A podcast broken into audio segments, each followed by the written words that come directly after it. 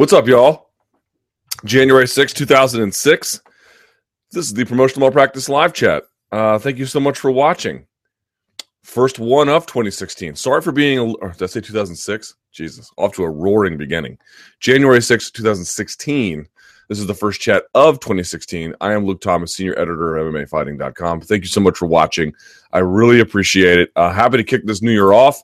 Barbas is here. I'm here.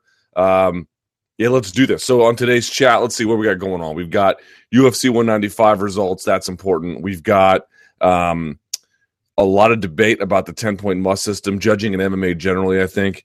We've got more than that. We've got, um, um, I think, Cruz versus Dillashaw. Interest is heating up.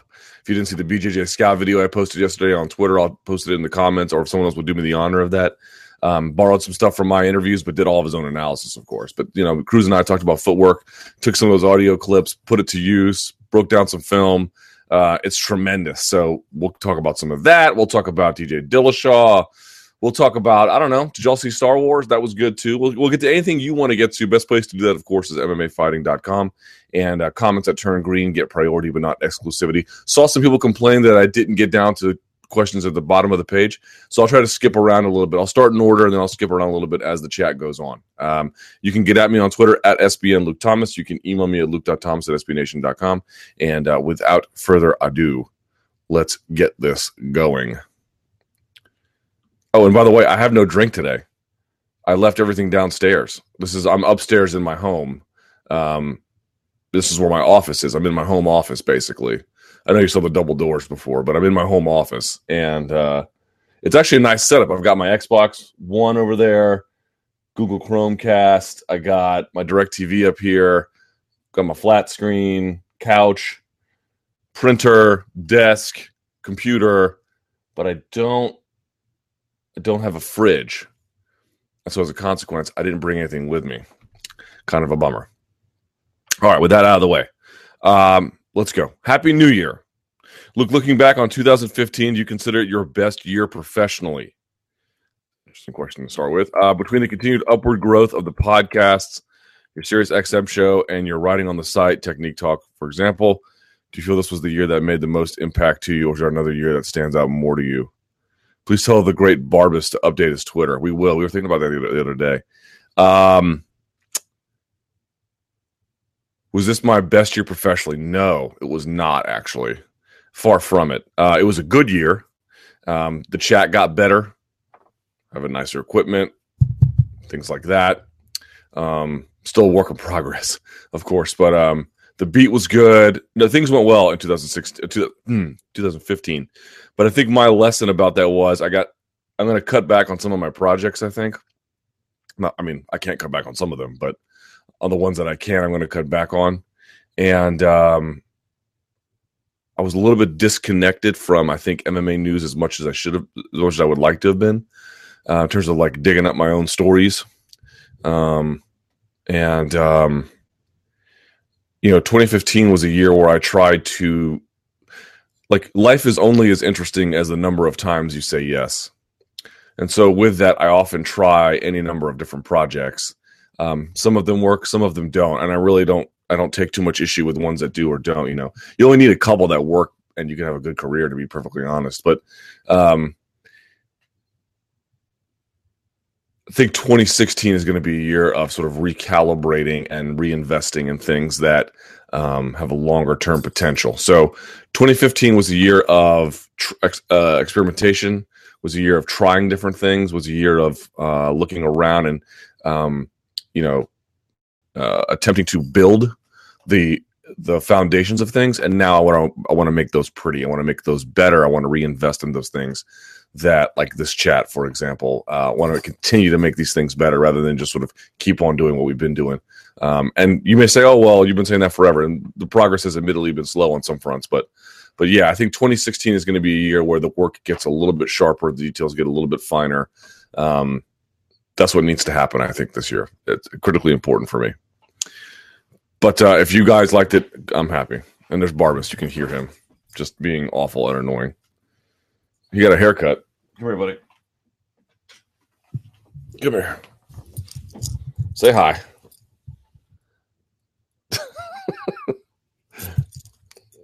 You're being annoying. All right, let's go. Hijacking. Do you think Lawler is a one trick pony? I love the guy, but I think he relies on his boxing and takedown defense too much. Even though he talks about growing and getting better and sharper, I've yet to see anything in a fight from him that suggests that.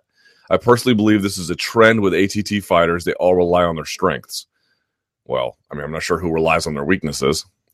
Also, this has been a breakthrough year for Luke. He's gotten some high profile interviews, Coker, Gibson. Uh, yeah, no, the Coker interview was fun too. The Gibson interview was good.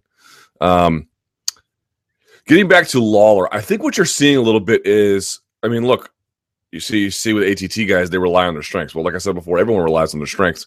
But actually, I would say it's quite the opposite. I mean, if you go back and you watch the Monday Morning Analyst, I talk about the Poirier Duffy fight, and what you see in that fight is not all of it, obviously, but a huge chunk of Duffy's offense runs through his boxing or things he builds off of his boxing.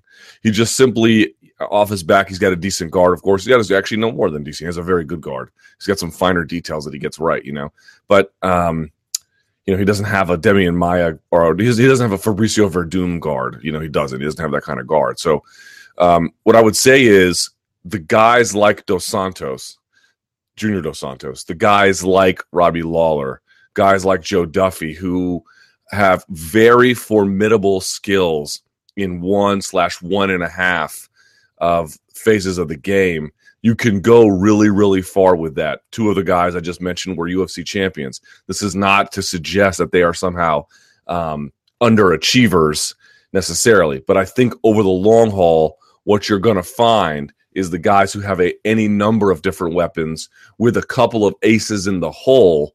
Um, those are the guys who are going to go the furthest guys who have a tremendous boxing game, but also maybe you know really good wrestling. Guys who have like Dustin Poirier, great dirty boxing, um, the ability to pass on top, the ability to give you trouble in scrambles. You know, Duffy just kind of lacked refinement in a lot of those other positions that Dustin Poirier did not. You know, and I think that was really brought to light. Junior Dos Santos, you're seeing if he can't land the big shot on you, you know he's not going to take you down, at least not very well. Um, he'll defend the takedown pretty well but he's not really going to do a whole lot of kicking. Yes, I know Mark Hunt fight, blah, blah, blah. I'm just telling you, for the most part, his offense kind of runs through one thing. Lawler, same thing. They are quite formidable.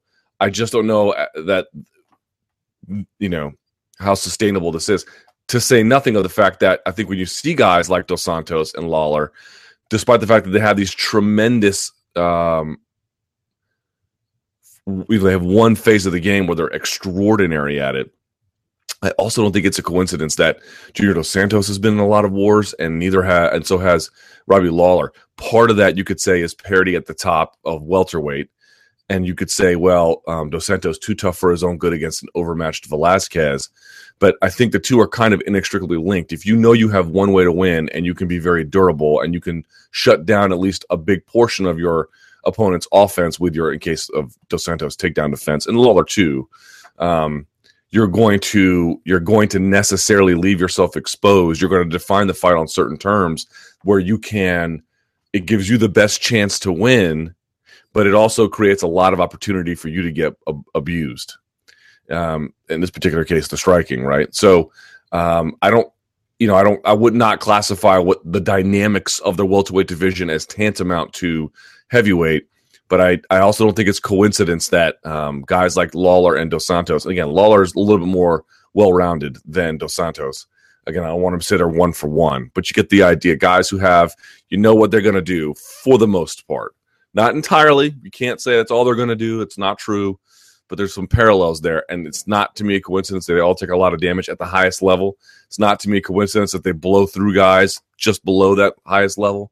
You know, if you give Lawler someone who's not a championship level welterweight, chances are at this point, this version of Lawler is going to just run steamroll him. But once you get to that elite level, it's just really, really hard to make those guys pay. Um, you know, the fact that Dos Santos had wars with Miocic and so forth. Um, I just feel like you can do really well with that, no doubt about it. But there are a lot of consequences to that, especially as you ascend to that very, very rarefied space at the top of the divisions.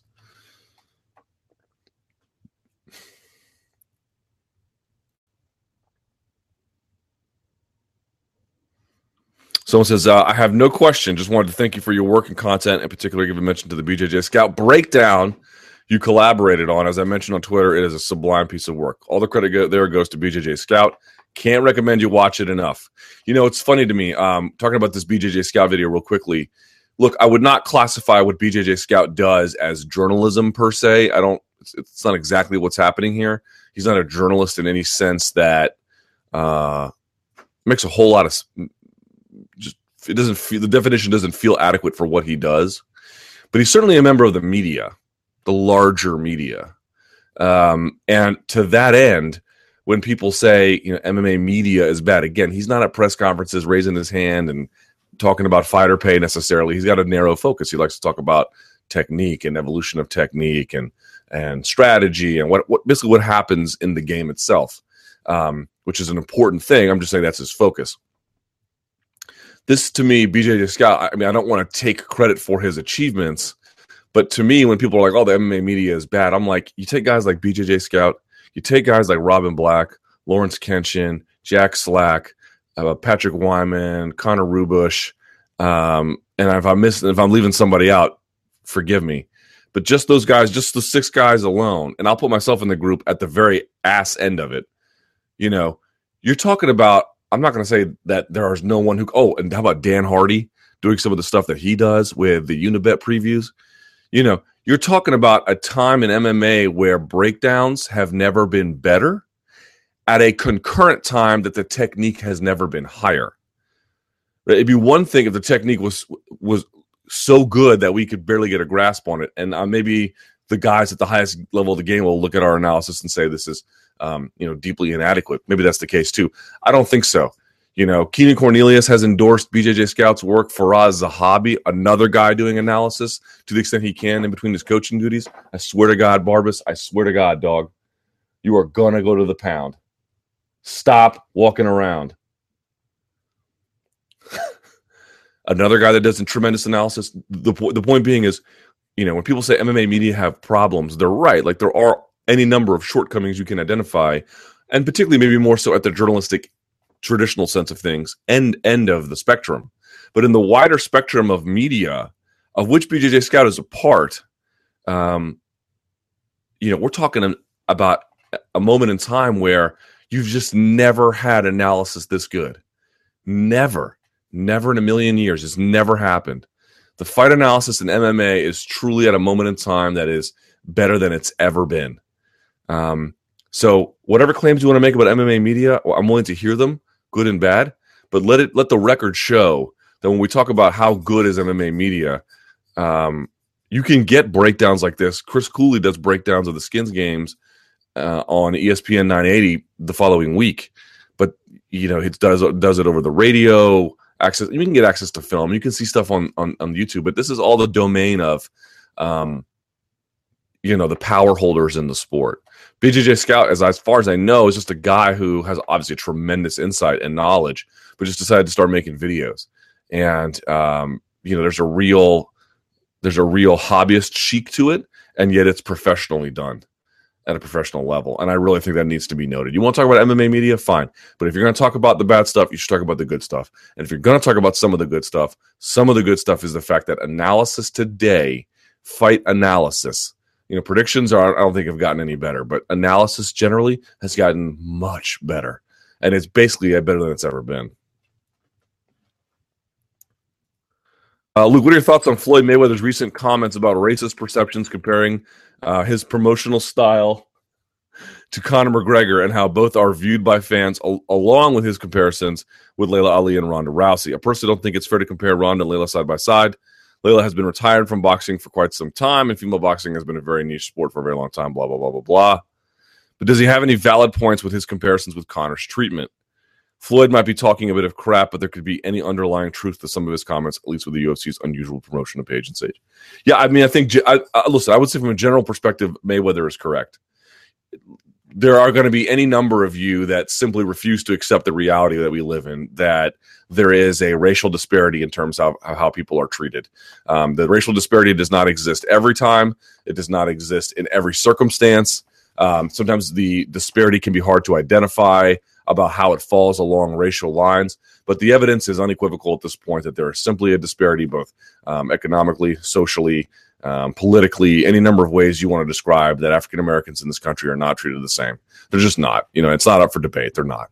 And um, someone like Mayweather uh, is right when he says that brash African Americans get a little bit of a, a, a less favorable media treatment um, than uh, Conor McGregor is not American, but he's Irish.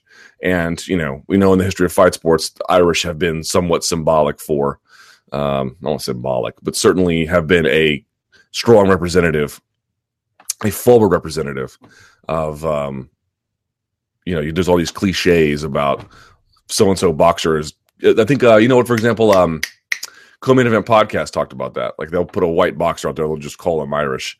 Um, I think they were talking about the Great White Hype, sort of mocking that fact, uh, the movie.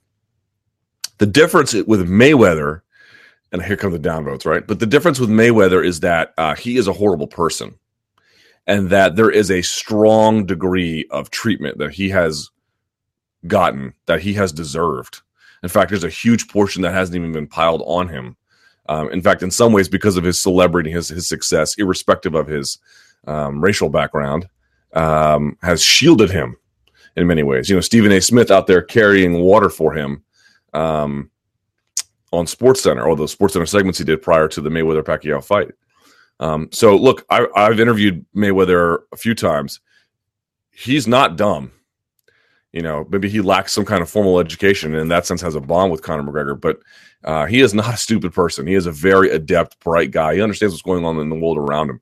And when he makes claims that even um, you know celebrated figures who are African American when they speak up and when they let their voices be heard or they show a you know a demonstrative personality they don't get the same treatment that a lot of other athletes do who aren't black this to me is not even up for debate this is totally true it just so turns out that the guy delivering the message uh, in Floyd Mayweather is a horrible person. Much of the pushback he's gotten in his career, especially of late, is absolutely deserved.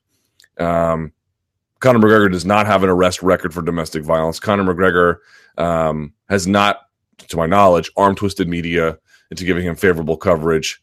Uh, erstwhile embroiled in scandal, you know. So Floyd Mayweather is the wrong messenger, but Floyd Mayweather's general message, irrespective of his career, is is absolutely correct.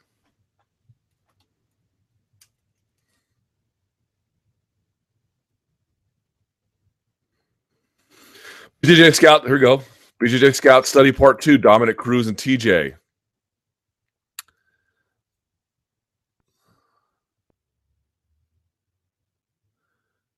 When we talk about the bump, allowing Cruz to come in and out of range with safe structure to draw reaction or to counter, how is this going to be effective as usual when he is fighting TJ, who has a much, a, such a similar fighting style, which is pretty much a slightly modified copy of what Cruz does? You know, let's talk about this for a second because I don't think that's true. Um, Cruz plays with angles much more. Cruz plays with attacks from range much more. Cruz plays with, um, uh, when I say getting out of range, I mean at certain speeds. Cruz plays with um, body positioning much more. And I don't mean this side versus that side. I mean the way in which he leans off the center, with which he bends at the waist, with which he turns at certain angles on a pivot. He does that much more than TJ Dillashaw. TJ Dillashaw, what he does, and I think Brandon Gibson talked about this a little bit. TJ Dillashaw is, I mean, phenomenal at just switching stances at all the time. Before a combo, in the middle of a combination, at the end of a combination. He does go side to side, I think, much more defensively than offensively. He's a little bit more straight and back. Um, I'm not saying he's a straight and back fighter. Don't don't misunderstand me. Saying relative to Cruz, Cruz is sort of weaving like this a little bit, always, and he's much more about just hitting you when he's open and about not getting hit. TJ Dillashaw is a pocket occupier relative to Dominick Cruz. So it's true that Cruz was borrowed by Dillashaw. His style was borrowed by Dillashaw in his time during Team Alpha Male. He was the guy who was going to mimic him, but he's definitely come up with his own style. It's not the same. And so when I think Brandon Gibson was talking about who's going to outflank the other one, I think that's really going to be key. You're not going to beat if you're Dominick Cruz. You can't really fight in a straight line because that's just not what you do anyway. But even if you did it anyway, you're not going to beat TJ Dillashaw going forward and backward on him. It's just really not going to work um, because that's the space he occupies. He's a pressure fighter. TJ Dillashaw is. He likes to come forward. He can fight backwards and he can fight at angles. But really, what does he like to do? He likes to pressure you forward. He likes to switch stances. He likes to switch stances through combinations so fluidly you don't know what's coming next. So there's an element of surprise. There are angles there. There are a lot of feints to draw reactions and then to counter. But the guy who's playing with space much more is Dominick Cruz for sure. That's the guy. So it's going to be to me how much of a matador is Dominick Cruz versus how much does Dominick Cruz get corralled and then pummeled. That to me is what this this this match comes down to. You know, everyone's saying D- Dillashaw is Cruz light, maybe in a few certain respects, but generally speaking, Dillashaw has his own style. When when Dillashaw look, you see Dillashaw on all these events next to Dominick Cruz. This is so bad for Dillashaw because he's not that great at arguing for himself, even when he has a point. And when he has a point and says, I may have started borrowing you, but I've kind of adapted my own thing, he's right. He's 100% right. Cruz is going to say what he's going to say to play mind games with him, to big brother him, to to you know to to to undercut him, to make him look foolish, and to Cruz's credit, to a large extent, he has. You know, there's just really no getting around that. Cruz has been very effective with some of the negative things he has said. Not that his arguments are true, but that that uh, some of them might be. But but that he has certainly had a you know I I was very skeptical of some of the mind game stuff that Conor McGregor was trying. I get a real sense, and Brian Stann echoed this on my radio show on Sirius XM, that this is sort of really annoying TJ Dillashaw. There's a big big difference between the two when it comes to a game like this. I don't think Dillashaw's had to prepare for an opponent like this. His biggest opponent before was Renan Barão, who didn't even speak the same language. Dominick Cruz is right in his face and is saying a bunch of horrible things to him and undercutting him. And I think, I think that Dillashaw would be the first to acknowledge and, and has publicly that his style may have initially had its roots in Cruz mimicry. But let's be clear about this. Let's be fair to TJ Dillashaw. That is not what is happening today. He is an ambidextrous fighter who switches stances through combinations before and after. He's a pressure fighter. He likes to come forward. He will occupy the pocket. He will shift in the pocket. I mean, when I say occupies the pocket, I don't mean he plants his feet and goes, but he will shift in that pocket. He really likes to stay there. Cruz likes to like to likes to attack you in the pocket and get right out. He doesn't doesn't play a lot in that space. He's much more interested in making you miss, making you have a bad day, making sure you just don't look the way you're supposed to look and that you can't figure out what he's doing. Dillashaw is that way in some capacities, but is much more about overwhelming you with force. As for part three of um, BJJ Scouts thing, I'm not sure when it's coming out. Luke, I asked this question a couple weeks ago, but we didn't have time to get to it. Cowboys' last two KO losses to Dos Anjos, and before that to Anthony Pettis by hard strikes to the stomach midsection. Cowboy last year shared that he had lost half of his stomach and six inches of his intestines during a quadricycle accident. Is that a four wheeling accident? Uh, could this have been one of the reasons why fighters have finished Cowboy so quickly? I certainly can't rule it out. I'm not a doctor. I mentioned before that he has a lot of real estate to manage there. It's very hard for him to do that to keep his hand here up here and leave everything open, you know. And Dos Anjos is is quick; he can get you to to bite on feints and then unload on you.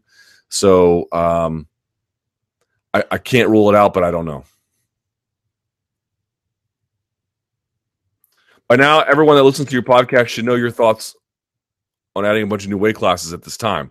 My question is, which fighter do you think would benefit the most if the UFC were to scrap 170 and add 165, 175, 195? Fighters like Johnny Hendricks come to mind since he's had trouble making that weight. See, Hendricks might one of these, be one of these guys who goes to 175, but think about a guy who goes to 170 and can probably maybe cut a few more. We always think of like, oh, everyone at 170 is 100 or 90 pounds, 200 pounds and struggles to make 200. There might be a couple of guys who are not quite like that, and they're going to try and make 165.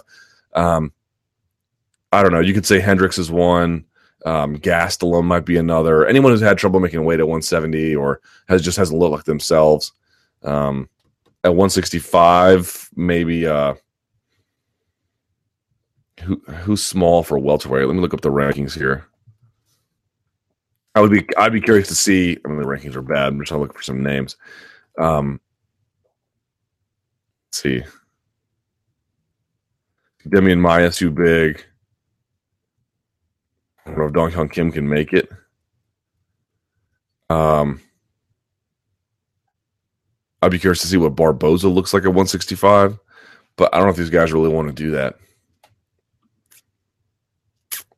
UFC 193 betting block. We make of the betting block placed on UFC 193 by Victoria, Australia's gambling and liquor regulator. I, I don't think anything of it. Luke Kingmo has recently called out Fedor Emelianenko. Now the chance of him fighting on a Bellator card would be slim, since he's, I'm guessing, signed to Rizin Fighting. But how would you think a matchup between the two would go? Um, yeah, it's a good question. Uh, you know what? You guys are going to laugh at me. I like most chances there. I'm not guaranteeing a win for him. Mo has shown an ability to keep his career relevant um, through outrageous injury and promotional upheaval. Uh, I thought he beat Rampage. I was there that night. I thought he won that fight. You can say whatever about the fact that he didn't. So to me, when we look at his record, see, go look at that. The fact that he goes up to heavyweight and fights these guys to me is like kind of tremendous. He's just found really novel and interesting ways to to stay super, super, super relevant. Um, let's see. So if you if you take away the Jackson loss, which I think he won, he'd have wins over uh, Mikhail Zayats, Rampage, Dustin Jacoby, Joe Vedepo, Cheick Kongo, Linton Vassell, Brett McDermott, and then these two donks from Rizin. You know, that's not the most impressive resume in terms of like Jon Jones necessarily, but it's a very, very good one. It's a very relevant one. It's a very interesting one. Um, you know, the Cheick Kongo thing was split, but this is a guy who was a middleweight title holder for Strikeforce. And um, I know it's 205, excuse me. 205. Um, let me look up how far he's gone down. Yeah, no, I don't. I, what am I saying middleweight for? Light heavyweight. I'm sorry. Need my caffeine, y'all. Um, but I think he probably could. I think he's made it before. I think he's told me that. Um, in any event, in terms of Lawal versus Fedor, Fedor still has a little bit of speed. Um, Mo does, you know, Mo is, uh, I think, lost a little bit of speed because some of the, you know, he's just older. He's 36.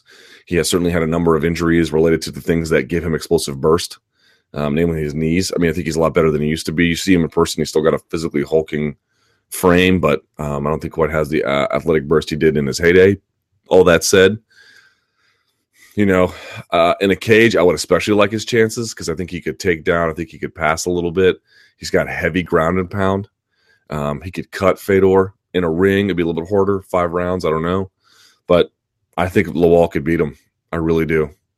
I absolutely think Lawal could beat him. And I know, you know, Lawal, another guy, an outspoken guy who an African American that people like to hate, but um, I definitely like his chances.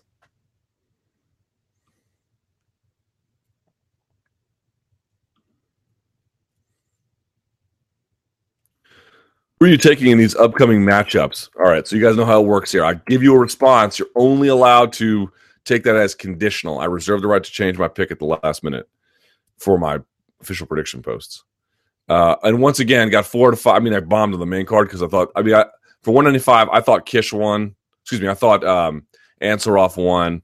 I thought Noke won. And there were some other ones I thought that were like real sketchy. But on the main card, went four for five. I thought Condit won that fight. You can make a, case Condit won that fight. And I would have gone five for five on the main card, went four for five on the main card. Just just want to point out. Oh, and I called Dober over Holtzman. Just want to point out when you do well in predictions, none of y'all say anything. It's only when you do bad. Just pointing that out. Uh, okay, Pettis versus Alvarez. Alvarez is going to wrestle him. This is a big test for Pettis if he can withstand the wrestling. I'm going to go with Pettis.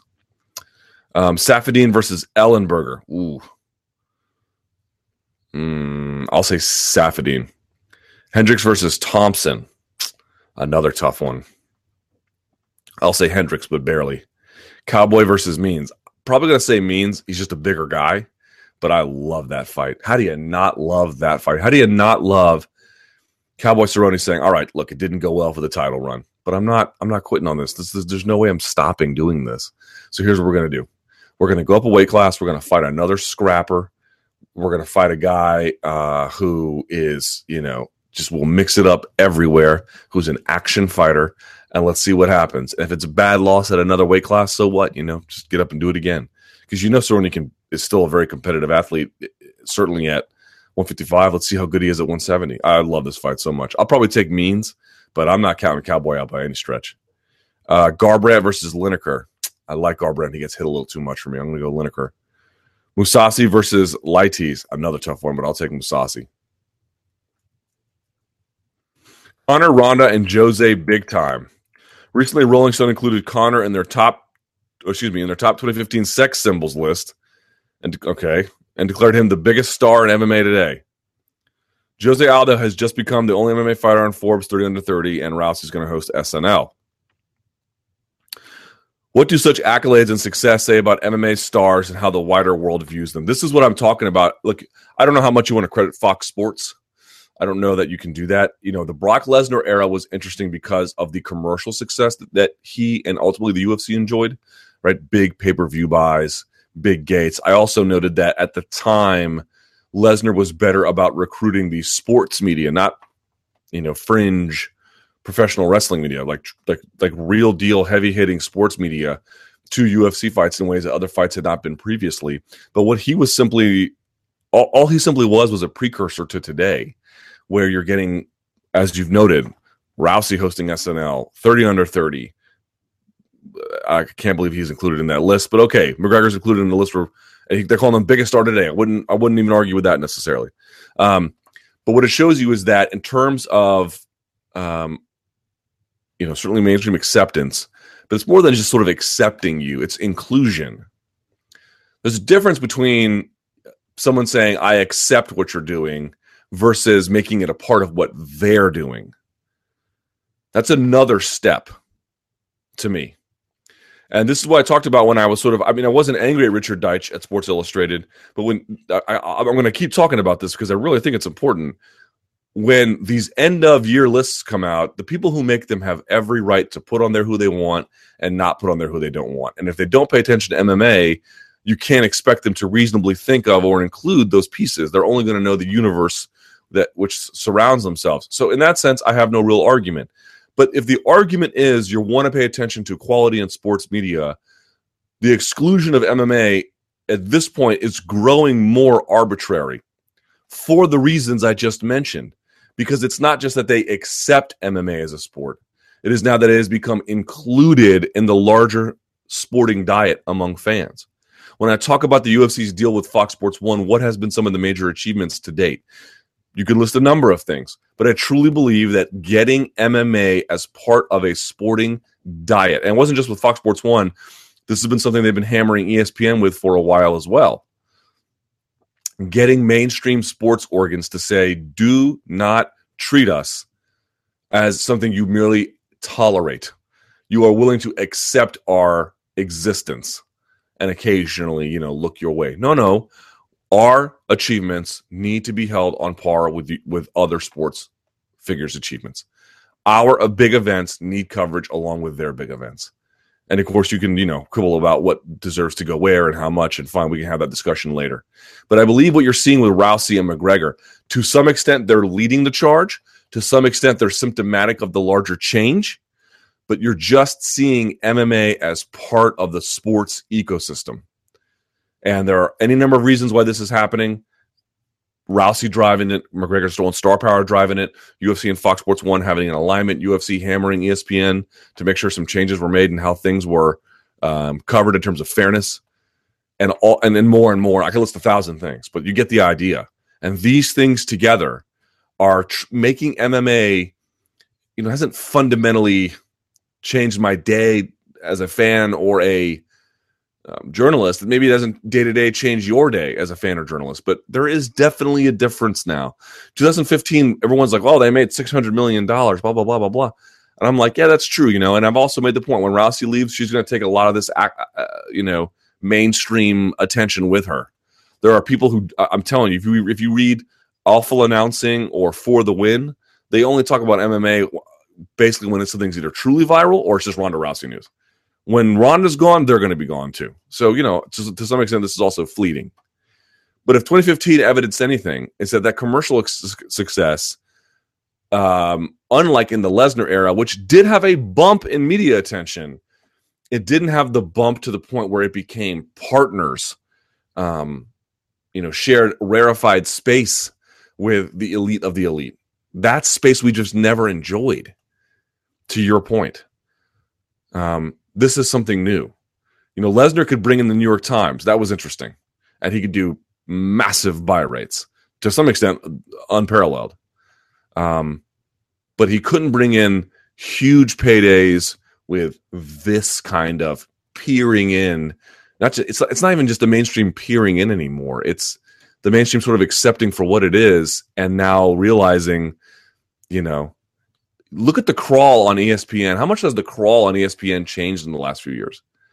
It used to be just, you know, um, here's NBA news, NFL news, hockey news, Major League Baseball news. And then, of course, there was like, you know, a Champions League final. You might see that. Um, if there's a big fight, you might see a top 10 play or something like that. Now, the crawl, the crawl is who did Atletico Madrid play today at uh, at the Calderon? What on the crawl? Who did Borussia Dortmund play on the crawl? UFC news fight got canceled. Someone signed up for it. Miesha Tate's in. So and so's out on the crawl daily. It's it's it's crazy. That's the difference. One thing is to merely say, okay, you've earned a place where we can acknowledge you. The other one is to say, have a seat at the table.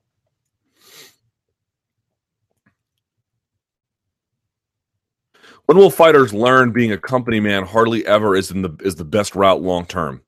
It's a good question. After his unteenth time being left dangling in the wind, Frankie Edgar admitted to Ariel that being a company man hasn't worked out well for him. Um, Liddell and, and, Hughes were a company men, and it all seems to have gotten them his negligible official sounding jobs post retirement. Yeah, but that's good. That's a good thing. I'm sure that was worth signing over the likeness rights in perpetuity, having basically zero leverage in negotiations. Yeah.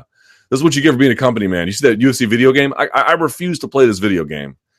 Like I understand EA has good intentions, and frankly, I truly believe this. The, U- the UFC is going to do business to what extent they believe is the best, and I don't think they wake up every day being like, "Gee, the way we do things is so unethical." I don't think they do that. But you you, you understand that those guys don't make a dime from that. When you buy that video game, the money gets divvied up. They don't get a penny the fighters. So I'm just not I'm not I'm not playing this game, man. I'm not playing. And, and, you're asking, well, do you play you know, um, NCAA football or basketball? Nope, sure don't. Sure don't. And I, you know, I like those sports, although that's somewhat exploitative that I watch it. So I'm a bit of a hypocrite, but you get the idea. Meanwhile, Conor McGregor is positioning himself to become a big enough entity to be able to call shots, which most of, which which most fighters can't. It seems clear which route is better for fighters to take, yet many are still content to accept whatever crumbs. This is his words, not mine. Massa deems fit to give them why are so many fighters, many of whom are college educated, so dumb? Well, they're not dumb, but they're trying to navigate a world. And they, they look, these guys, all they want to focus on is fighting. That's all they want to focus on. They just want to wake up on a Monday, kiss their wife goodbye, rub their kid on the head, go train for a couple of hours, come back, take a nap, eat, go back, train, come back, go to a uh, go to a fight, maybe you know get a bonus, maybe get a six figure check, and they want to go home, and that's the kind of life they want it's amazing to me that some of these fighters have big dreams. They really do. Some of these fighters just have medium dreams. There's nothing wrong with having a medium dream. Some people want a big life. Maybe you watching right now, you want a big life. You want to be on TV. You want to be a celebrated reporter. You want to be an athlete yourself, maybe. Some people don't want big lives. They just want medium lives. But I think what they're finding is even some of these mid range things that they want, or things they see their peers getting, or maybe when they begin to expand the horizon of what kind of life they want, at least in terms of financial security, which a title shot for Frankie Edgar would, you know, uh, certainly help, right? Um, they're beginning to reevaluate things. Look, there has, I, I truly believe if you go back and you watch um, early UFC stuff, you know, you see Dana White and UFC brass talking about becoming partners with fighters for mutual benefit, and maybe one party benefited more than the other. But it's clear there were individual cases, and I've known this before. You know it right now. Liddell and Hughes. It is unequivocal that their alignment of their interests with the promoter's interests really paid handsome dividends. This is not to say had they decided not to do that, that it wouldn't have, but it's pretty hard to argue that Liddell aligning himself with I mean, you could make whatever argument you want about his health reasons, but he would have continued fighting whether, whether those were in alignment with UFC's or not. Um, and certainly with Hughes, that benefited them. It benefited them a lot. The problem is, unless the promoter is in a position to make you this kind of priority that you think you should be, they're not going to do it of their own volition. Not just UFC, any promoter. This this is everyone keeps making this argument like this is about UFC. Well, UFC has the biggest stakes here. Okay. Look, all due respect to Bellator, they're not going to do that for you either. Or they might under certain circumstances. And how you figure that out is up to you.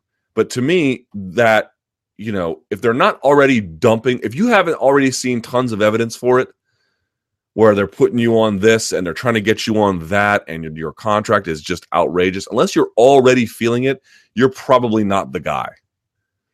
And it's going to be better for you from a business perspective. I don't know that being acrimonious works, although maybe that might work for a couple. But generally speaking, remember when remember when Brendan Schaub was like, oh, "I'm on Team UFC." Well, I don't think UFC's on Team Schaub, not because they hate Brendan Schaub, but because they're on Team UFC's on Team UFC, which is fine. They're supposed to be. It would be stupid if Team UFC was on Team Schaub. Now, there might be moments where Team UFC is aligned with Team Schaub. There might be moments where Team UFC is aligned with Team Edgar. But Team UFC is aligned with Team UFC generally speaking, which is how it's supposed to be. And Frankie Edgar should be aligned with Frankie Edgar's interests, which is how it's supposed to be. The trick is getting the two aligned for mutual interest when it makes sense. And unless you can compel them to do that, expecting largesse, expecting a benefactor, you know, Charles Dickens style or something, it's just not happening for you. This is not happening for you realistically. And everyone's like, oh, this is one thing I'll defend the UFC on. Oh, UFC plays favorites. Yes, of course. They play favorites. Good. They should. They're gonna. That's how they're good. That's how their interests work. They're going to play the favorites much more than they're not. That that should tell you if you're not a favorite, you got some work to do. You have some interest that you need to make sure get addressed, and you need to make sure you're in a position to do that. Um, Gilbert Melendez is to me.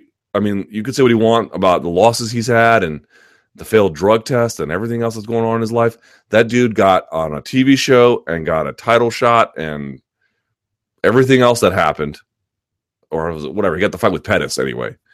You can see my memories. That's not so great. Let me look this up now because I am a little bit worried about the fading that's nature of my my memory.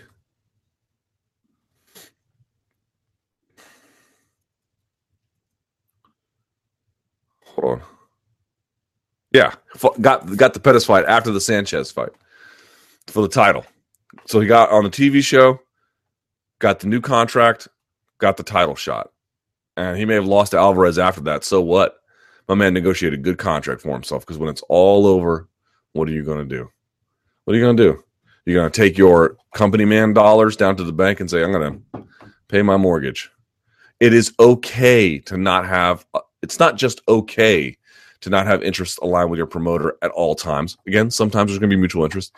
It is exactly how life works. You watching this, some of you are not going to like the things I had to say about the racial uh, disparity treatment. I'm not going to get back into the arguments, but you're not going to like it. We're not going to see life the same.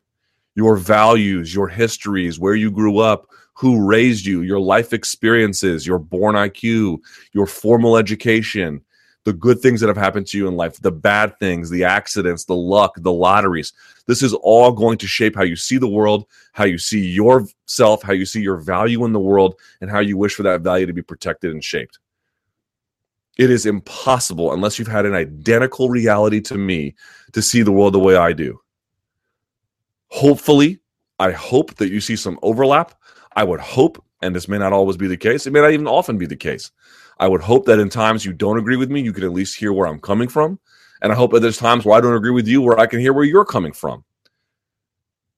But, you know, to me, fighters, I, I don't know what to say anymore. every time they took a little more, you were just like, ah, you know what? Take my likeness rights in perpetuity. Like this UFC, uh, this this EA UFC game, I'm like so. I I mean, I could not be less interested in this if I tried. Because when you know the backstory behind it, it's like, who cares, man?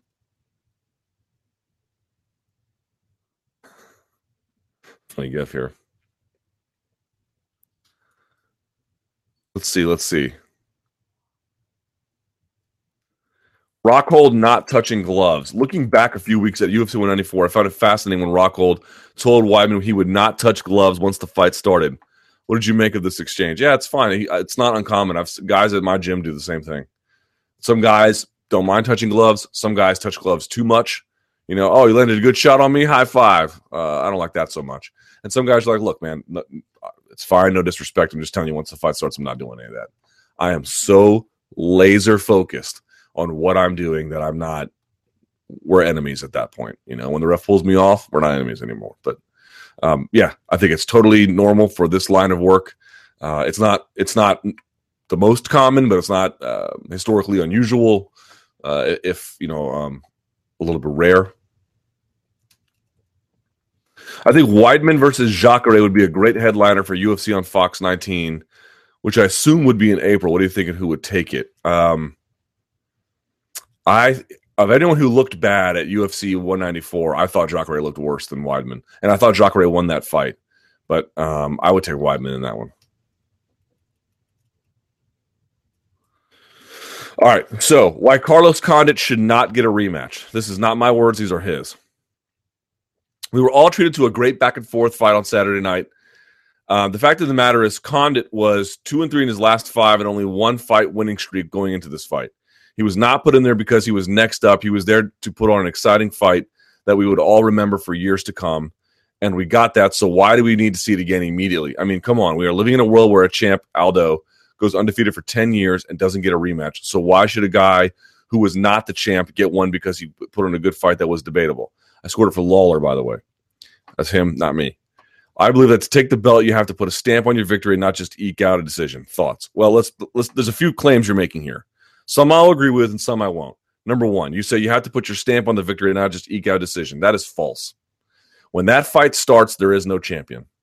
The belt is at the top of the cage, and you got to go get it, like a pro wrestling match or something. I'm not sure what do they call that. I don't know what they call that, but you know what I'm talking about. There's no champion anymore. You walk to the cage as champion, you enter the cage as nobody, and neither does your challenger. It is up for grabs.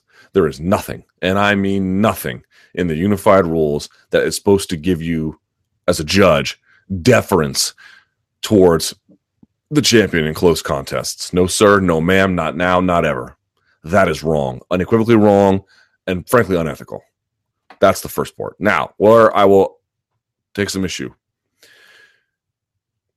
There is there have been so many rematches made that some people have rematch fatigue. I sympathize with your rematch fatigue, but bad uses of rematch should not then make good uses of rematch go away. If there is any case for a good rematch, it is this one. As you noted, it wasn't like Condit was on some seven fight win streak that enabled him to get it. But when you look at how close that contest was, this is much closer in my judgment than even the Hendricks fights. This one was truly a bit of a head scratcher. And I think also to me, a little bit easier to make the argument Condit won than Lawler won. I think a Lawler card is justifiable. I wouldn't argue against it, but I think the stronger argument is the Condit one, especially in retrospect. Um, so you have a very, very debatable scorecard. You had what would be an easy commercial sell relative to their star power. Um, and you don't really have an obvious contender out there you could just naturally plug in. You could say Tyron Woodley, and I, I wouldn't be, you know, uh, horribly opposed to that. I don't think that'll be the worst idea in the world. Um, but if you're talking about, you know, you don't want to do rematches when they're forced on the public. You don't want to do rematches um, when you're left with no other options. You want to do rematch when there was something left unsettled. And of course, you know, there's commercial wind at your back. I really feel like that's the case here. This is very much unsettled. And what you might get is five more rounds of the same kind of back and forth in which case I would not call for a third. If they do this for just five more rounds, then That's just you know how they're always going to match up, probably. Um, so I'm not saying if they go in another direction outside of rematch that I'll cry about it, but let's just make a couple clear things here. That the rematch reflex has been abused does not mean you sh- should continue to abuse it in a backwards way by making a perfectly acceptable rematch not happen. That would be a travesty. Um, to your point about, well, you know, he, his record coming in was bad. I find that to be irrelevant. Ultimately, you're trying to settle something about what happened in that 25 minute span that left was left unsettled. So that to me doesn't really uh, add up. Now you're mentioning we live in a champ where Aldo goes undefeated for 10 years and doesn't get a rematch. Now we don't know he's not going to get a rematch, but to your point, let's say that he doesn't. I would agree that it seems very unfair that a guy like Aldo can't get a rematch and a guy like Condit, who has no record of achievement, you know, again, seven fight win streak, or you know, four even, to to merit such a commercial response to get one. That there are disparities in treatment is uh, uh, a point I can't challenge. That there are disparities in treatment does not mean you should continue to make disparities in treatment to align with already existing disparities. Your argument is basically like, look, well, Jose Aldo didn't get one. Why does this jabroni get one? Well, Jose Aldo not getting one is a bad thing. If in fact that's what happens. If it is true that Jose Aldo does not get a title shot, and I wouldn't, you know, again, uh, if he wants one right away and doesn't get one, you can make a very clear argument that's a bad thing. Why would you compound bad things by by denying Condit one? They get them for two different reasons. Aldo gets one by virtue of his outrageous achievement in the division, his long standing dominance over it. It is a matter of respect for him. So in that sense, there's something to to solve here. And also, there is something a little bit left unsettled there about 13 seconds. I mean, maybe Conor McGregor will go and whoop him in 36 seconds next time. But the point being is there's there's you know, there's okay, I should I should correct that. There are slightly overlapping reasons and then a little bit different ones. With Condit, and I mentioned this before, go back and look at my predictions for 195. What I said was, I'm not sure that um, Condit's the best welterweight in the division, but I like his chances here. And then people ask me, well, who is the best welterweight in the division? I don't know. I don't know that there is one. That's sort of the point, right? I don't know that Lawler's the best welterweight in the division. It's not clear that he is. He might be. But you got guys like Condit who can give him a run for his money. And Hendricks. Hendricks beat him. Right? God damn, my memory is terrible. I got to lay off that diet soda, y'all. I don't even have one today.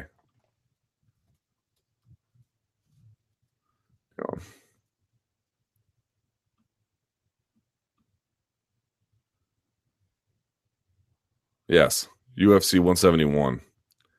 All right. Um, but there was something deeply left unsettled in the complexion of that contest, and and and frankly, I think it leaves the division unsettled to an extent about who really is the guy here.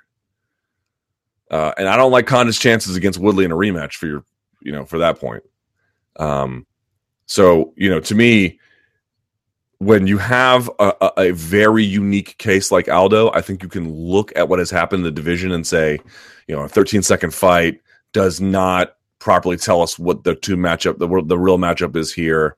Um, and, you know, we have a guy who wants an immediate rematch um, and has this, you know, insane record of achievement. It would be so almost dishonorable not to give it to him. This to me is a strong argument. But it, you don't get to say, well, this guy had a one fight win streak, got the title shot, fought his ass off, arguably beat the champ, ah, no rematch. No, this dude, this dude arguably beat the champion. Even if you think it's a Lawler fight, even if you think he won three of the rounds, you should be able to acknowledge it's not all that difficult to argue for one, three, and four for Condit. If you want to argue it's a two, three, and five for Lawler, I can understand that. This is unsettled. You're just going to let that go? I don't think you can do that.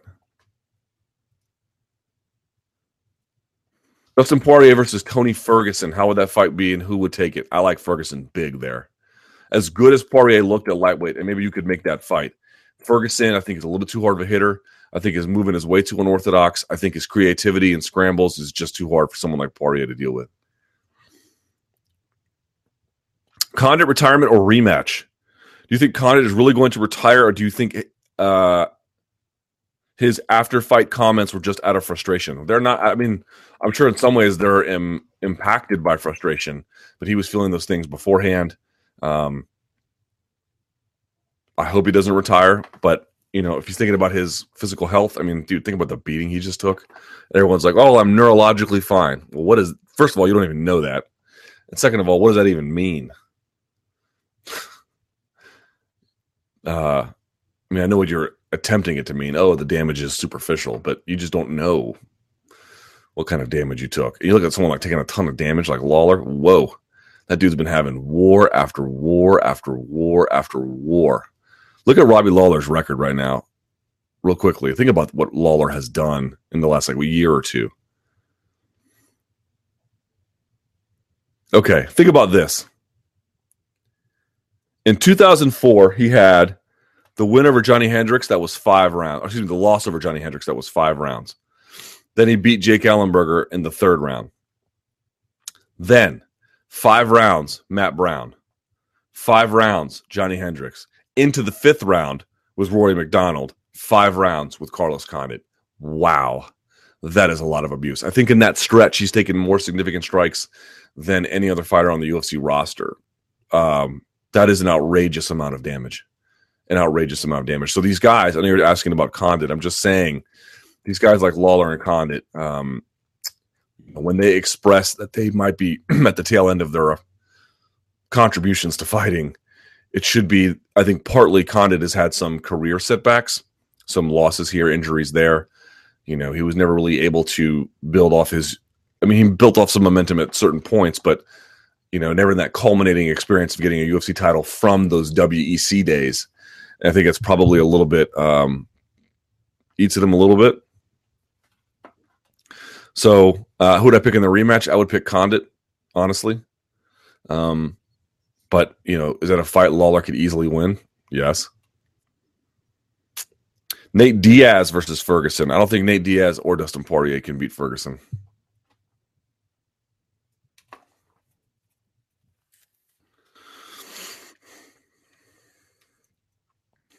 Can Lawler versus Condit be summed up to what you value more, volume or significance?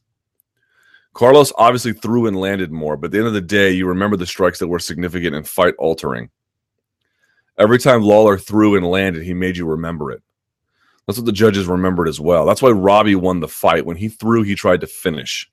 When Carlos threw, more often than not, he was accumulating. Guess that night the judges wanted cannon fire over musket fire. I, I don't even know that I agree with this analysis. Carlos had him rocked way more than Lawler rocked Carlos. Think about that fourth round where he was doing this number. Lawler was. Who who hurt the other guy worse in that fight? Now maybe in that fifth round, the very end of that fifth round, maybe Carlos got the worst of that. You could probably argue that. But in the first four rounds, seems to me that Lawler got the worst of it. The two are not exclusive. The question is to what extent does Carlos's volume um, cloud and confuse his impact. When you have to take inventory of so many strikes, um, do the ones that really do damage stand out, especially if they have good defense, especially if they wear it well? I don't think he wore it very well in that fourth. Lawler didn't. Um, you know, I think in a general, from a macro perspective, you could make an argument about well, is it volume versus significance? But volume and significance are not mutually exclusive in the case of Carlos Condit. They are they are rooted together. And I think that's at the core of arguing for him. You want to throw it the fifth round, throw it out. I think Carlos won three of the first four rounds. Not because he landed more, because he landed the more significant strikes. And when we say significant, understand what that means by FightMetric standards. A, a significant strike is just a strike at distance. It's not a qualifier on how well it landed. A significant strike does not have to land well, or it can land well. It can be either one. It's just when landed at distance. That's all that means. So, um, to me, you know, some of what Condit did in terms of achievement is that there may have been a wash in terms of the significance of it. When I say significance, I mean the, the actual impact, not the distance. And that Condit's extra volume was all that you needed to really sell it. But this is not a case of one guy hit the other guy really hard and one guy hit the other guy a lot, just not really hard. No, Condit hit Lawler very hard and a lot. That to me is the course of uh, the, the the the the nature of arguing in favor of him. It's simply it's not a case of that Lawler was the only guy really landing power punches. Lawler may have landed some memorable ones because I think Condit gets off balance. This is another part I mentioned before on my you watch the Monday Morning Analyst. These guys were in there fighting. It was a real thing. None of it was acting, none of it was pretend, none of it was predetermined. They were in there trying to scrap, trying to win. But but the way in which your body looks, the way in which your body wears damage, the way in which your head absorbs it, the way in which your chin eats it, the way in which your body looks when you throw, all of these things, the sound that it makes, you could say these things don't make an impact. They all do. Judging of anything absent numerical data, which those judges do not have, is just judging performance art. And Condit does himself a disservice when he wears damage. Like his chin is amazing, but he gets his head rocked a lot. I think that has a big effect on the judges. How much does that hurt Carlos Condit? Probably not much. He wasn't slurring his words at the post fight press conference. He didn't have any broken teeth. I don't think he bit off part of his tongue. Nothing. But how you look physically when you eat a shot, bang. This this impacts the ability of someone to tell what's going on because they have no other data to go on. They don't know how much you're hurt. They don't know how much it affected you. They don't know if it hurt Lawler's knuckles worse because it landed maybe on the crown of your head somewhere. They don't know any of these things. So when you say, well, it's volume versus significance, I, I, in a very generalized way, but to me, that doesn't really tell the story. That tells the story is um, one guy was throwing home runs, another guy was throwing home runs and bunts and singles and doubles. And one guy wasn't throwing as many home runs, but he was landing some big ones. And he maybe landed the biggest home run of the game in that fourth round. So no, it doesn't really and and it's, you know, how does someone look? How does their body move when they're out of position? Carlos Condit a little bit off balance sometimes in those pocket exchanges. He would lose a bit of the boxing game. It was a it was a it was a difference of ranges. It was a difference of distances. It was a difference of um, you know striking styles too. I thought Lawler was getting kind of chewed up in the clinch a little bit, but then when Condit would plant his feet and throw, he would get countered and his head would get wobbled. Donkest answer of 2015. Luke, thanks for the live chat. Really nice to be able to have uh, bounce ideas. Okay. Sometimes we're not the only ones who are donks. This is true. What was the question you feel you answered the worst in 2015? The one where afterwards you probably hit your head against the wall in frustration predictions aside. Personally, I had a bit of a laugh when you agreed with Rousey's statement that women were harder to fight than men because they are less skilled. No, I don't take that back at all. That that argument is still correct. Yes, it's going to be true that if you're fighting less skilled opposition and you are more skilled, skills win fights. But that's not what the argument was. She didn't say it was. I don't know. She may have said it was harder, but the argument that I made was that it's much more. It's unpredictable and it's dangerous. Someone who doesn't you know, if you know, if you have two purple belts in jujitsu and they're going through a sequence of attacks, and you know if you put pressure on some guy this way, he's either going to force into you or he's going to turtle, and he doesn't force into you, he turtles. You that that you know that turtle is coming, but that person turtling knows that the hook is coming. But that person who is going to put the hook in knows that your hook block hook is coming, and they may try and block the elbow. There's going to be all different kinds of things that happen in these exchanges where you can kind of tell, and it's who's going to win, who's got more hustle, who's got maybe maybe a slight refinement of skills two skilled people going at it like that are going to make skilled choices. Somebody who doesn't, yes, chances are you're probably going to be able to beat them over the long haul. They're also going to make crazy choices about how to do things that you don't expect and can be very unpredictable. That's especially true in the striking department. You might say they're easy pickings, and generally they are. But there are going to be those moments where they where they're just going to do something crazy and they're going to land, and it's going to be a big problem for you because you just never saw it coming really skilled people can land punches on you that you don't see coming through that skill. Crazy people will land it like Charles Crazy Horse Bennett because he's just a madman. You can't tell me that Charles Crazy Horse Bennett is not a dangerous opponent. You also can't tell me he's the most skilled opponent because he just does wacky stuff, things you don't expect. You want to lock a triangle onto him, he'll post up because he's super athletic and he'll swing around in a, in a circle and then slam you into the cage. He's done this. And then he'll go and he'll sit up on top of the cage. And he might land a punch that you never see coming because he doesn't even know he's going to throw it until he just decides. These are dangerous opponents, man. These are dangerous, dangerous opponents, but he's not the most skilled. Anyway, which one did I get wrong? God, I'm sure there's a thousand of them I got wrong. Um, the only ones that I really think about was I try to think about. Um, generally, I try to be skeptical about fighters. I try to keep a high threshold of skepticism before I'm willing to say, um, okay, he's the real deal. And I probably had that too high on Conor McGregor. For some reason, I I, I could see the talent. You, the, the, the, the argument with Conor McGregor was never that he was not good. He was always very, very good. The question for me was I was just a little skeptical of his enduring success. Um, and I'm not sure why, because I've, se- I've seen other strikers come through and answer things like that, and I haven't been as tough on them. So I'm not sure what that was. I'm trying to figure that out. So I've, I've, that is probably you know picking against him and then picking Aldo. I mean, they're justifiable claims to pick either ones, especially in the Mendes case. Um, but yeah, being so skeptical of Conor McGregor is something I feel like I got wrong. Did the UFC let Holly fight before the Ronda rematch? Yes. No argument.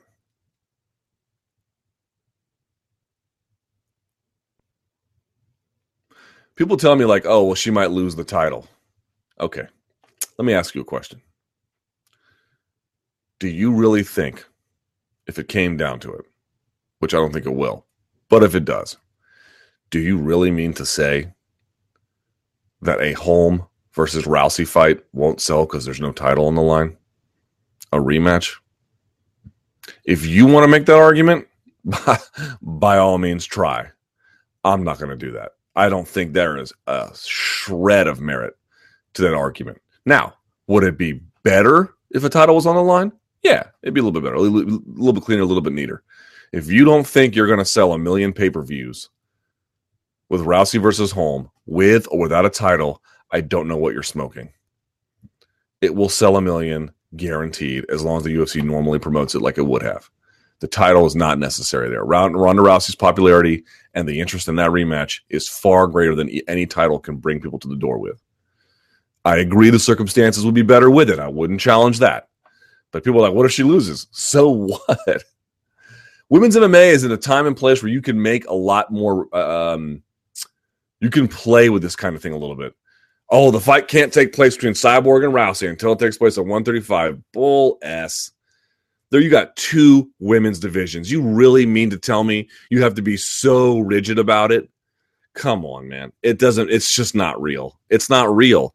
When you have when you have a total of of not 3, not 4, not 5, two women's divisions and you're going to be we can only have it at this weight. Be serious. This is not a serious argument. You have two weight classes and you have a fight that exists basically outside of that, and you're not going to make it because you think that people care about the title in a world where there's two weight classes, where their celebrity has, at this point, maybe before, not now, has a whole lot to do with her being champion. Ronda Rousey is about to be in a gazillion movies. She's going to host Saturday Night Live in a few weeks. Well, how is Ronda Rousey going to host Saturday Night Live without her belt? I don't know, successfully. It's just not, they're not required. They're not required to make it work. Again, they might be better with it. You know, if, maybe if Cyborg could have made 135, that would have been great, but she can't. And now you're saying, well, she can't, so therefore nothing? All or nothing? Come on, man. You take that S to another sucker. It doesn't work here. UFC thriving without past stars. Luke, as we wrap up 2015, there is no Jon Jones. Well, he's coming back. No GSP. We'll see. Anderson Silva. Uh, he's fighting in a month. Velasquez fighting in a month. And Rousey. Uh, Velasquez and Rousey both thought, decisively lost their titles. However, the year ended with arguably the most successful and exciting quarter in UFC history. What the heck? How important do you rank unpredictability as a key driver for MMA fandom? Thriving without past stars, but they're not thriving without current stars, is the difference. Rousey may have lost, but she had a big fight. Velasquez may have lost, but he had a decent fight. Um, Silva had a big fight, even though he had the, the drug issues. Jones fought in 2015, I believe, right? The beginning, yes. So Jones had a big fight. So you're naming a bunch of people. Now GSP didn't compete, but you're naming a bunch of people who already fought last year. Well, that's one reason why. The next reason why is the next generation of stars are beginning to emerge, no, no more so than Conor McGregor. Let's. Uh, it's two fifteen. Let's go to the Twitter machine if we can. Um, who would win in a half court game of basketball, me or Ariel? I've never seen Ariel play. Now I've got a height advantage. Um, so maybe in the paint I would be pretty good. I have no idea how he shoots in the perimeter or uh, out in free space. So I don't know. Which would be bigger for, and more lucrative GSP return fight in Canada or McGregor fight in Ireland or Holm Rousey 2? Ooh, Jesus, that's tough. Uh, for GSP, it might depend on the opponent, but that could be huge. Um, Holm Rousey, I think Holm Rousey 2 might be the biggest.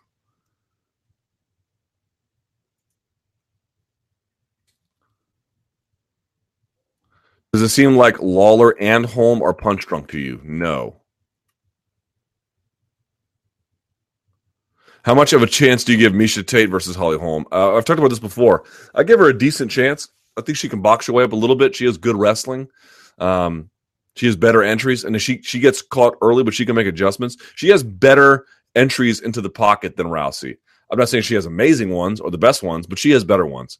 Um, she's got better feints. She's got better ways. To, she's got good uh, corralling footwork.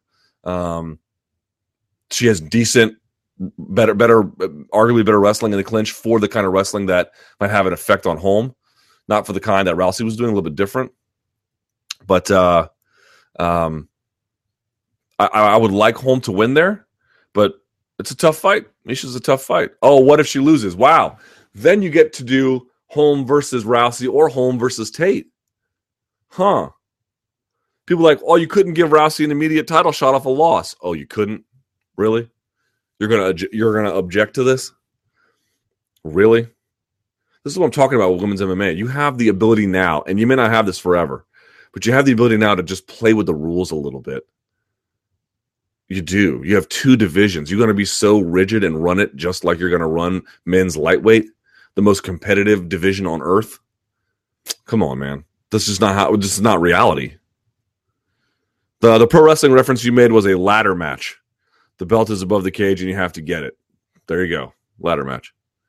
Who monitors fighters when they're suspended by commissions? No one. How do we know that they're not sparring after a KO? We don't. Is Luke Skywalker Rey's father? I don't know. Is McGregor innovative in his approach to fighting, or is he credited too much? He is. He is. He is innovative in certain capacities. Yes, but I had people asking me, is he revolutionizing the game? Well, no, he's not revolutionizing anything. But he is one of the guys at the front of the charge, I think, leading a direction away from strict reliance on Thai boxing with a few extra tricks. I think the value, we talked about this with Brandon Gibson, the value of strict reliance on Thai boxing. If you are at an MMA gym today and all you are training is Thai boxing, you are training in an antiquated style.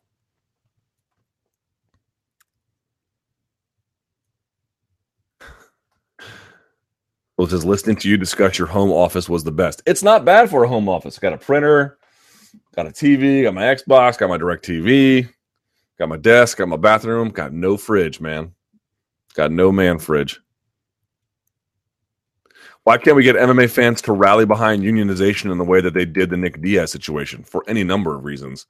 Rallying behind a, uh, a White House petition because you're angry in the immediate aftermath of what you see as a, a a uh, legal injustice, you can whip up fury in that way. What you're trying to make is an intellectual argument. There's no touchstone moment you can point to of injustice, like aha. And yes, you could say, what about the rights in perpetuity being signed away or something like that? The memory has faded. People don't even know what that means, really. They don't appreciate the significance of it. You have to beat people up here to get that. You have to rally to their causes. And um, MMA fans don't necessarily have their interest in alignment with athletes. You see this all the time when like when there's an NFL lockout.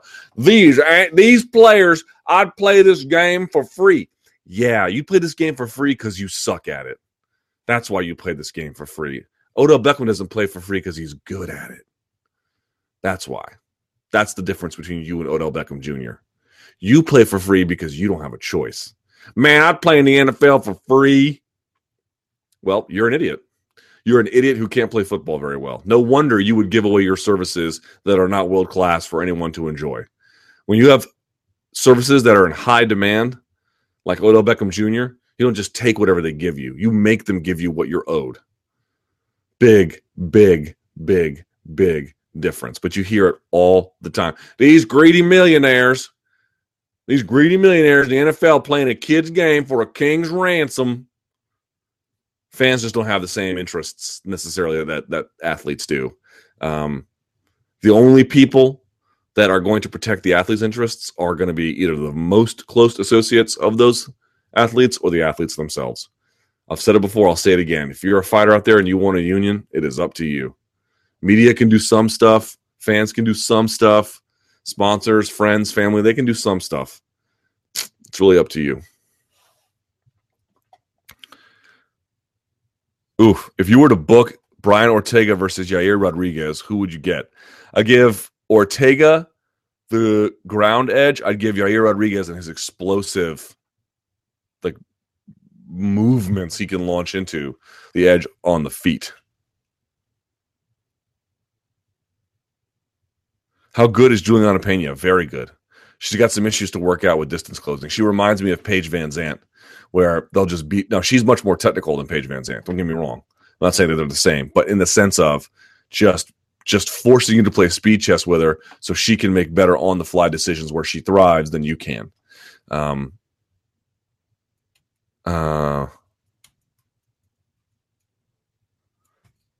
but I, she's got she's got to clean up some of the other stuff. Do you know when part three of the BJJ Scout video is coming out? I do not. If Holly Holm fights Miesha Tate in the next few months, will Ronda fight at UFC 200? But only if Tate wins. Maybe. Someone goes, Why is everyone crying about the ruthless one winning? It's not like Diego Sanchez versus Ross Pearson. It's not, but there was also no title on the line. We're not talking about one of the the great welterweights of our time. Carlos Condit is one of the great welterweights of our time, potentially hanging it up because he may have been denied something that was his to begin with.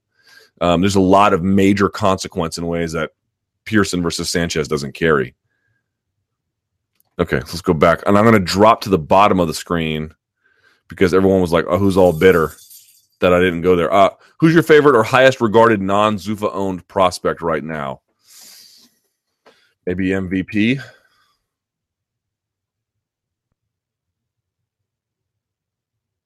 Let's go to the bottom here.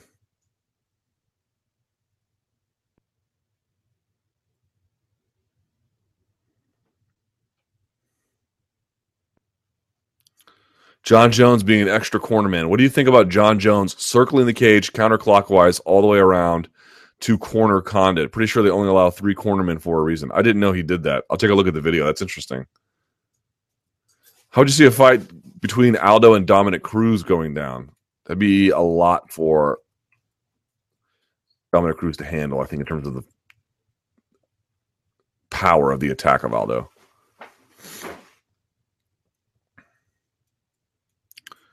Uh, when is the radio show? The Luke Thomas Show, 4 p.m. Sirius XM 93 every Friday. Got a big show coming this Friday too. Y'all are gonna love that. Um, why not 10-10 in round three? I scored round three for Lawler due to the heavy shots he landed, which seemed to stun Condit. But the round did still feel like a toss-up. Why isn't the 10 10 used more often by judges and media when rounds have no clear winner? Does either fighter really deserve to win an unclear round? I would agree with you. 10 10 and 10 8 should be used more liberally. I think that would help clear up some of the confusion related to the 10 point must system and some of the uh, issues that uh, it currently. Jesus, you hear this dog? Hear that? Come here, buddy. Come here. I'm just going to kill you if you don't stop. All right. Um, but I think a lot of commissions don't have good um, a good grasp on how to give offer best practices on how to use it. A lot of commissions don't really understand it. A lot of commissions don't like it. Um, so you can get it in your better places, your Nevadas, your Californias, and your New Jerseys, but you're probably going to find guys that are hesitant to use in other places because they're either told not to use them or at least encouraged not to use them. They don't really know the proper way to use them. This is what I'm talking about when I talked about the 10 point must system. If you're Aaron Rodgers and you've got all your weapons, Jordy Nelson and everyone else, you can run an effective offense if your offensive line isn't too banged up. My point being was, I made this on the Monday Morning Analyst. This point, the, the, the it's judging is hard. Yes, because this judging is hard anyway for the reasons I mentioned before, because it's like performance art. But more than that, it's because the 10 point must system limits you. If you have a truly deft hand and you have some liberalism to play with the rules a little bit in terms of going 10 10 or 10 8, you're going to render more accurate scorecards. I would not take too much issue with the 10 10 third round. I scored it for Condit, but I see your point. I don't think 10 10 is, is an indefensible argument. Um, and that would give us a cleaner sense of who won. But I also uh, understand you only have certain people volunteering for this job. They only have certain kinds of capacities mentally. You know, they're not idiots, understand, but you know, they're they're, they're of reasonable intelligence, but they're not geniuses. Okay, they only have how much discretion and direction from the commission for which they work. They only have how much practice. They only have what kind of seating. They only have what kind of hearing. You don't really know.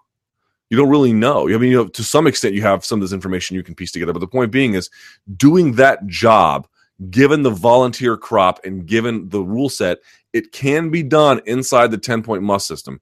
It just takes an expert, expert hand at it. What we need is a rule system that enables someone who doesn't have as much commission um, help and someone who doesn't have as much experience to still be able to render a coherent, meaningful, helpful scorecard. That's what we need. And maybe that's making some adjustments to the 10 point must system even more, or maybe it's scrapping it all together. But the current state of the 10 point must system, because you hear these referees who have all, you know, I saw Marc, Marc Goddard talking about to Joe Rogan on Twitter. And yeah, maybe Marc Goddard, who has, you know, umpteenth thousand fights in the octagon and cages he's refed he has a really good sense about what's happening and i'm sure he's done some judging himself. He might be able to like to drive the plane but we need a plane that can be taken off without someone having a pilot's license. Uh, luke you used to be on countdown shows what happened um, not long after that dana white went crazy on me on twitter and i was never invited back whether the two are related i don't know either way i don't care i wouldn't do it again anyway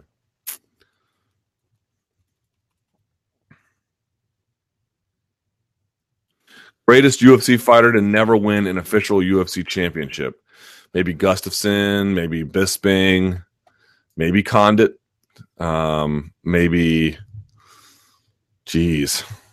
Um, I mean, to some extent, you can make an argument like Sakuraba, but I know what you're talking about, like of the modern era, sustained dominance in the division. Um, so this is Kenny Florian. That's a good choice too. Yeah, there's a lot of those you could pick.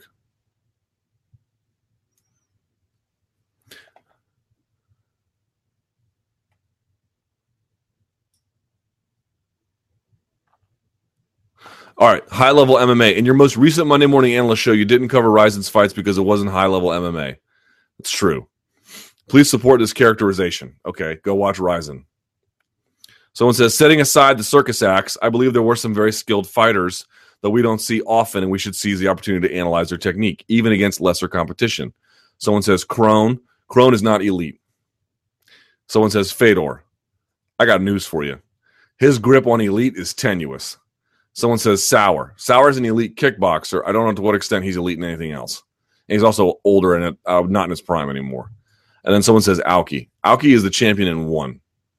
Um, he is borderline elite. So I don't have to defend anything. Um, yeah. Kron has very elite pure jiu-jitsu. He's not an elite MMA fighter by any stretch of the imagination. Not even close and I and I love his jiu-jitsu game. Go back and look at his armbar from ADCC from the overhook and the guard on JT Torres. I mean, it's one of the most sublime armbars I think I've ever seen. That's got nothing to do with MMA fighting.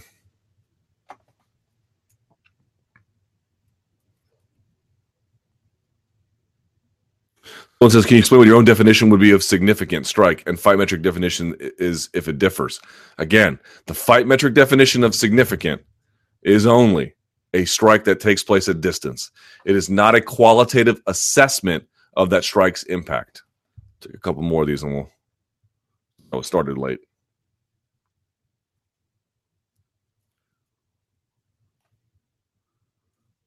says it is virtually impossible to get your question answered if you don't post within 15 minutes of this, po- of this getting posted. Not true. I just noted your own comment. Madrid fan, what are your thoughts on the Benitez firing? Here's the problem with the Benitez firing.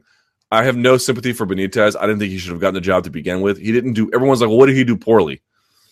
I mean, it was you could make an argument for a consistent underperformance. They didn't do poorly. They did get thrashed at El Clasico, but you know, uh, I think Ancelotti and Mourinho also lost their first Clasico matches as well, and maybe other ones too.